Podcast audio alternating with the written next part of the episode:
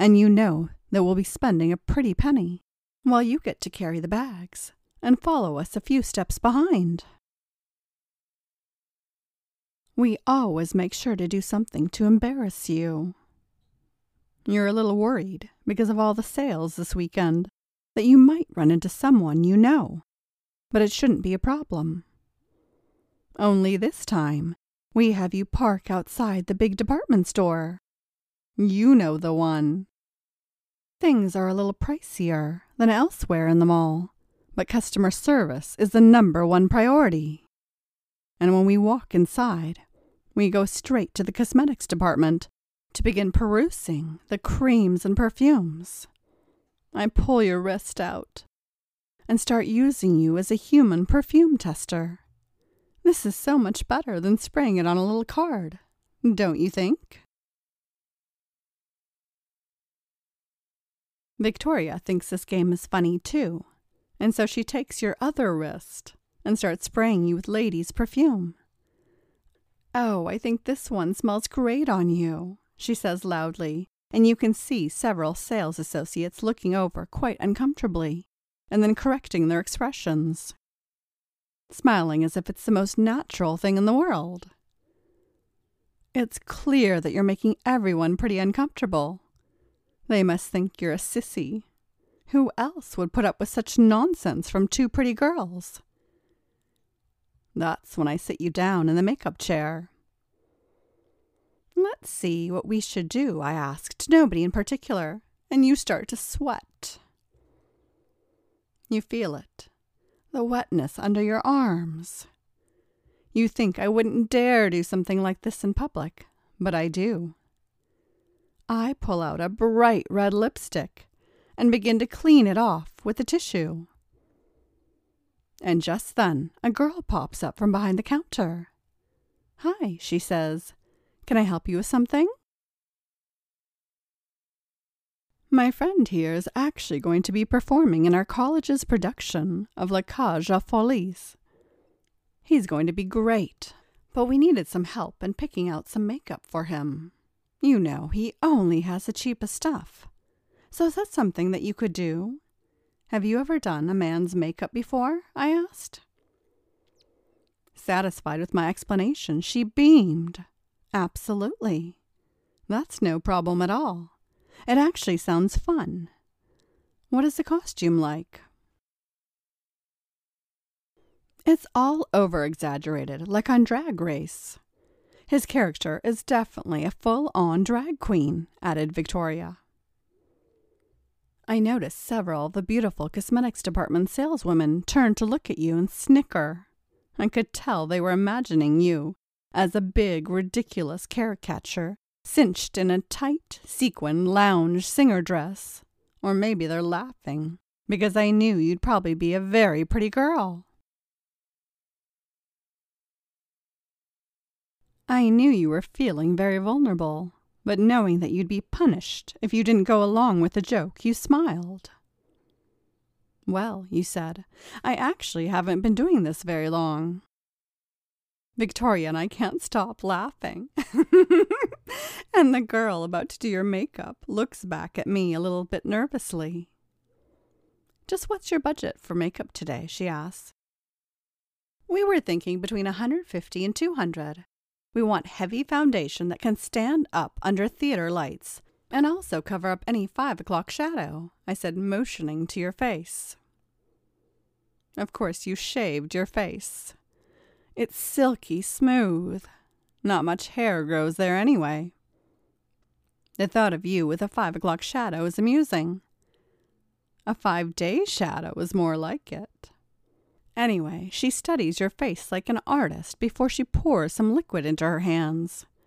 She reaches up to your face and begins massaging a perfumed lotion to your skin, explaining the benefits of antioxidants. She takes a few black compacts from the little basket and starts making stripes on your cheeks. She finds one that looks good. You look like you're C34, she says, and writes it down on a little chart with a cartoon face of a lady on it. We'll write down all the products we use here. so you know what to do when you go home, she says, smiling brightly while covering your face with thick pancake makeup until you have a nearly flawless complexion. She reaches for a tin on the counter filled with makeup brushes and pulls out a large, fluffy brush.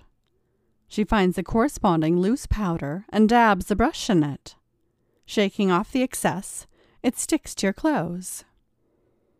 Oh, I'm sorry, she says, beginning to wipe the makeup powder from your shirt. That's okay, I say. Just leave it. She stops, smiles, and laughs. All right, she says, as if she's beginning to catch on to the joke. She dusts your face with flush colored powder, then pulls out a large tray. Blush, I say. I think maybe something a little over the top. You know, his character is kind of a slut, you know. She reaches down and chooses a bright, hot pink color for your cheeks and brushes it on each cheekbone. How about this? she says. Very nice, I say. He's starting to look more and more like a girl every moment. She laughs at my comment. Victoria is playing with the lipstick, and now she's found a bright hooker shade of red. Oh, can he wear this one? asks Victoria, handing it to the makeup artist. She takes the tube from Victoria's hands and holds it up to her face. Yes, she says, this should do nicely.